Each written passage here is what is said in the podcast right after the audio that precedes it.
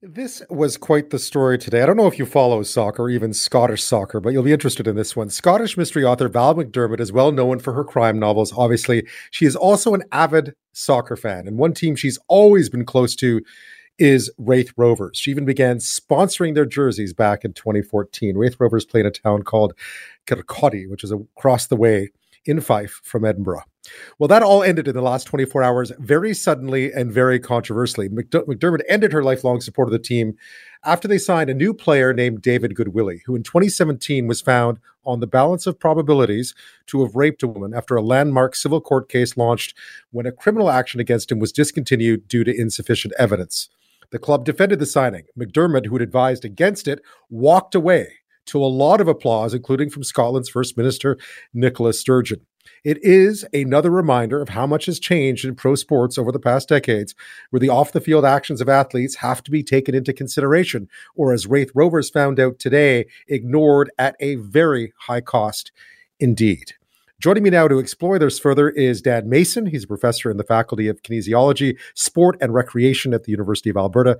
Dan, thanks for being here tonight. No problem. Thanks. I don't know how much you followed the story today. It all went downhill very quickly for Raith Rovers. Um, you know, even just in general, what did you make of how this unfolded? Well, I think it's it's a it's a difficult situation if you if you disregard like the, the reasons for um, the pressure that was being put on the team related to the player. The, there's a responsibility the team has to, to conduct operations and not be influenced by things like sponsors. And so I think that Obviously, this is a very, very different scenario because of the circumstances under which the player was hired. But it, there's also a, a precedent that could be set if you're going to be bowing to the, the wishes of different kinds of um, sponsors or, or, or very influential people within or outside the organization.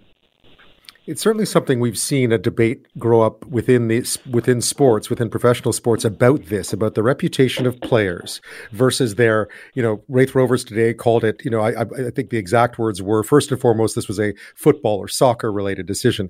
I think we have seen a change though, where where fans of teams um, expect teams to look at reputations as well as abilities of, of their athletes. Are you seeing that, and what kind of impact does it have? Yeah, I think that we're seeing this sort of seismic shift when it comes to um, expectations about the behavior of athletes. So the, the, the days of boys will be boys and and you know, completely disregarding the behaviors off the court or the ice or the field or whatever it happens to be, uh, those days are gone, which is is a good thing. And so I think that obviously now you have situations where teams are trying to win. And there's pressures from fans for the teams to win, but there's also pressures for the team to try and, you know, um, make sure that they're, they're not being untoward when it comes to the sort of moral balance between good and bad and, and, and within society more broadly. This one, I mean, just the, the, the sheer speed with which this unfolded today. So Val McDermid, obviously very well known in Scotland, very well known as a mystery author far and far and wide also by far their most famous fan and their shirt sponsor, their primary shirt sponsor. This team wore valmcdermid.com on the front of their jerseys. Not only that, right. but their women's team captain quit. Uh, other female members of staff quit. That seems like a, you know, seems like a just a, a horrendous decision. But what kind of message do you think it sends to around uh, to other sporting franchises around the world when something like this unfolds, even with this sort of relatively unknown small Scottish soccer team? Well, I think hopefully it's going to send a message that that people aren't going to tolerate, um, you know, hiring people who are are engaging in behaviors that are are not, you know, morally okay or, or illegal or, or whatever it happens to be. I think that you're seeing um, different franchises um, adding players that have questionable backgrounds, and so I think it's going to make them think twice about doing that. And, and for all we know, the the situation with this one particular smaller franchise, um, it may not be over yet. If you continue to see people who are involved with the organization inside the organization that are now resigning and that sort of thing. You did mention, um, or or I believe one of the things you've always talked about is that fans have very few ways of influencing sporting franchises except with their dollars. And this is a right. prime example of someone, their most important, perhaps their most important fan with the most dollars, simply walking away. Right. Yeah, I think yeah. that um, you know you're, you're you're less likely to have that sort of scenario emerge when it comes to uh, major professional sports franchises just because they have a number of different sponsors and a number of different agreements. But certainly, they can put pressure on organizations to do things a certain way, and I think it's it's not a bad thing that you're seeing these expectations of, of fans and expectations of other important stakeholders changing and trying to do something about it. As, as I mentioned at the beginning, I think it's it's hard because these teams are used to being operating just you know doing whatever they want to do to make their teams better, and now you have these expectations that are changing things, and you have these fans that can now uh, influence the, uh, the the financial success of the team in the long run if they choose to you know use their their purchasing power to um, you know put pressure on the team.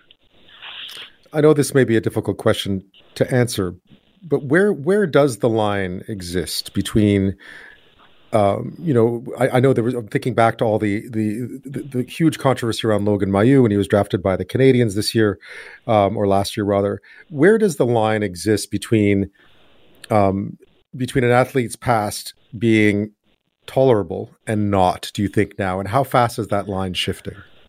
I think the line is, shifting dramatically in in a positive way, and I think that that's something that um, that it's good to see.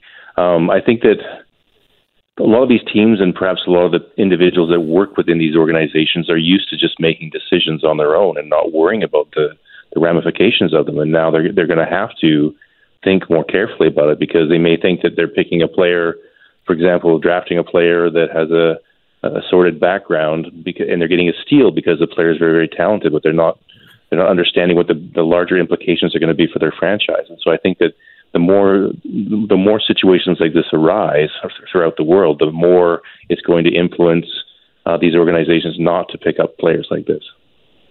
Yeah, in this case, that was certainly the point. You know, as you, I don't, I know you, I'm sure you understand the way soccer works, but play teams get promoted and demoted or or relegated, and promotion can mean a huge jump in your profits. Um, and in this right. case, they were looking for a goal scorer, and he is a goal scorer, so uh, they might have been looking far down the, the line to some sort of promotion to a higher league, not recognizing the kind of demotion that might exist if they in fact signed him. Where do you yeah, think this goes think, from I, here? Oh, sorry. Go ahead, Deb. Um, go ahead, Deb. Oh, I was just going to say, I think that, that in some respects, it, it, it forces the the managers of these teams to almost like persuade themselves that this is a good idea and and to try and justify it. And so, you know, just because a player comes in and scores a lot of goals in whatever league it happens to be doesn't, you know, make what they did in the past any, you know, less heinous. So I think that um, you know, the issue, you know, moving forward is going to be, you know, how much more pressure or how are the expectations of fans and other stakeholders going to continue to change and increase in what this means for the operations of sports leagues in general and teams in general. Dan, uh, there aren't many people who could come on and talk about something that happened in in Scottish soccer. So I thank you very much for your time tonight and for your insight into this. No problem at all. Thanks.